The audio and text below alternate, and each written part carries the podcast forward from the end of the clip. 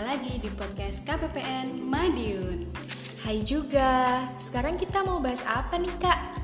Pada kesempatan kali ini, kita akan bahas mengenai KKP. Tahu nggak apa itu KKP?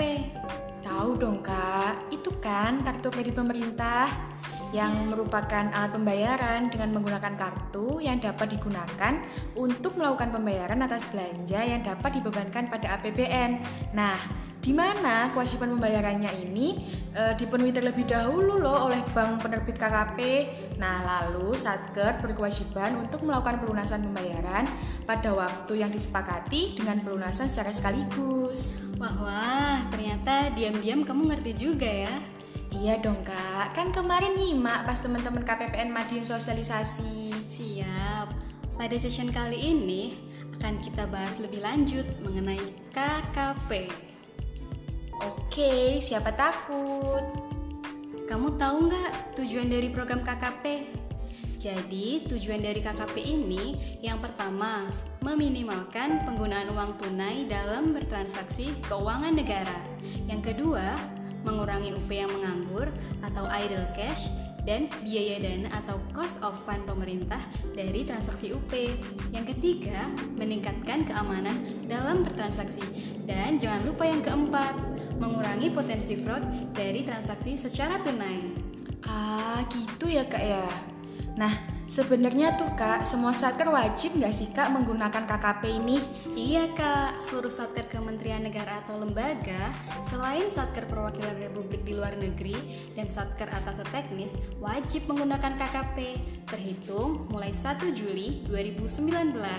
Nah, dikecualikan kak, bagi satker yang tidak terdapat penyedia barang atau jasa dengan pembayarannya dengan KKP melalui mesin elektronik data capture atau edisi harus dibuktikan dengan surat pernyataan dari KPAK dan satker tersebut memiliki pagu jenis belanja yang dibayarkan melalui UP sampai dengan 2,4 miliar. Ah, oke okay, oke. Okay. Nah, misal nih Kak, satker saya kan mau nih mengikuti program KKP ini. Sebenarnya langkah-langkahnya ada apa aja sih Kak? Untuk langkahnya ada dua kak. Yang pertama ada tahapan persiapan. Lalu yang kedua ada tahapan implementasi. Jadi pada tahap persiapan Satker kakak harus segera bekerja sama dengan penerbit KKP Yaitu bank di mana tempat rekening bendahara pengeluaran dibuka Lalu harus melakukan perjanjian kerjasama antara satker, yaitu KPA, atau pejabat pelaksana harian maupun pejabat pelaksana tugas dengan pimpinan cabang dari bank tempat rekening bendara pengeluaran dibuka. Selanjutnya, Kak, harus menetapkan pemegang kartu kredit tersebut. Lalu, untuk pengajuan surat permohonannya dilampiri dengan yang pertama, surat referensi, lalu formulir aplikasi KKP, kemudian fotokopi KTP, NPWP, surat persetujuan besaran UP dari KPPN, dan juga SK penunjukan KPA.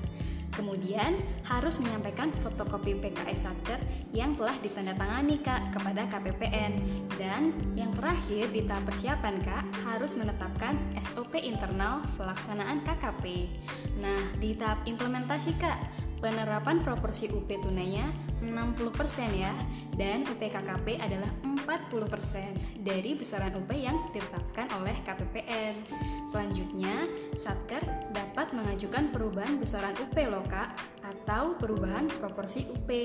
Kemudian, yang terakhir nih Kak, Apabila suatu transaksi membutuhkan dana lebih besar Kak daripada UPKKP, maka dapat mengajukan permohonan persetujuan TUP KKP kepada Kepala KPPN. Ah, tapi sek Kak sebentar. Jadi UP-nya nggak diberikan 100% dong Kak, kayak tahun-tahun sebelumnya.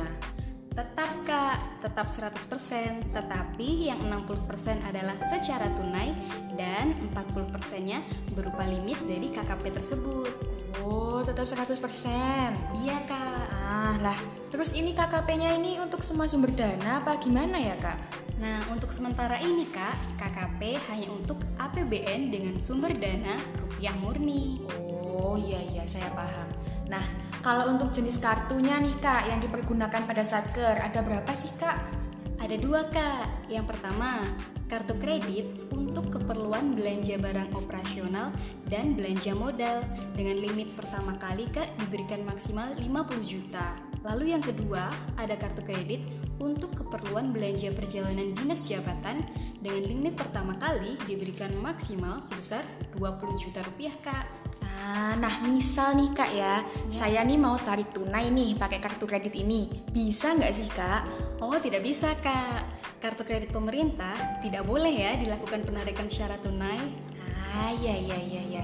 Nah, kalau misal ada penyalahgunaan nih kartu kredit ini nih dipakai nih buat kepentingan pribadi kita, nah itu gimana ya kak nanti? Nah, ini Kak, KKP kan diterbitkan untuk kepentingan institusi. Apabila terbukti digunakan untuk kepentingan pribadi, maka dapat diterbitkan surat peringatan loh Kak dan dapat dilakukan penarikan kartu kredit tersebut. Dan selanjutnya, tagihan atas transaksi pribadi akan menjadi tanggung jawab pribadi yang menggunakan Kak. Oh iya iya kak. Lah ini nih kak, kalau buat pajaknya nih gimana nih perlakuannya? Untuk pajaknya, sesuai PMK nomor 231 garing PMK 03 tahun 2019 pada pasal 18 telah disebutkan Kak mengenai PPN dan PPNBM tidak dipungut untuk pembayaran dengan kartu kredit pemerintah. Seperti itu.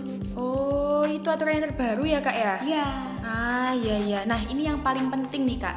Kan saya udah pakai nih kartu kreditnya, udah selesai nih kan ya. Nah saya mau bayar nih tagihannya. Gimana tuh mekanismenya kak? Untuk mekanismenya sendiri dengan menggunakan mekanisme UP yang dibebankan pada UP KKP. Jadi, pada prinsipnya mekanisme verifikasi dalam rangka pembayaran akan sama dengan mekanisme belanja biasa. Bedanya adalah pengguna kartu kredit wajib mengumpulkan bukti transaksi yang berupa kwitansi maupun struk dari mesin edisi. Nah, bukti transaksi tersebut akan dibandingkan dengan tagihan dari bank. Kemudian, tagihan atau billing beserta struk dan bukti transaksi lainnya akan disampaikan kepada BPK untuk dilakukan pengujian. Apabila disetujui dan sudah memenuhi persyaratan Kak, maka bendahara pengeluaran dapat mengajukan permintaan penggantian UPKKP kepada PPK dan seterusnya seperti pengajuan SPM seperti biasa Kak. Nah ada satu lagi nih Kak, setelah semua kewajiban bendahara atas transaksi tersebut dilakukan, maka bendahara pengeluaran baru melakukan pembayaran tagihan KKP melalui pendebitan rekening bendahara pengeluaran ke rekening bank penerbit KKP paling lambat adalah dua hari kerja kak setelah pencairan dana SP2D masuk ke rekening bendahara pengeluaran. Jadi simpel kan? Ayo kak kita sukseskan program KKP ini karena banyak sekali manfaatnya baik dari segi keamanan maupun dari segi kemudahan. Ya kak, simpel banget nih. Oke ya kak, makasih banget loh buat penjelasannya.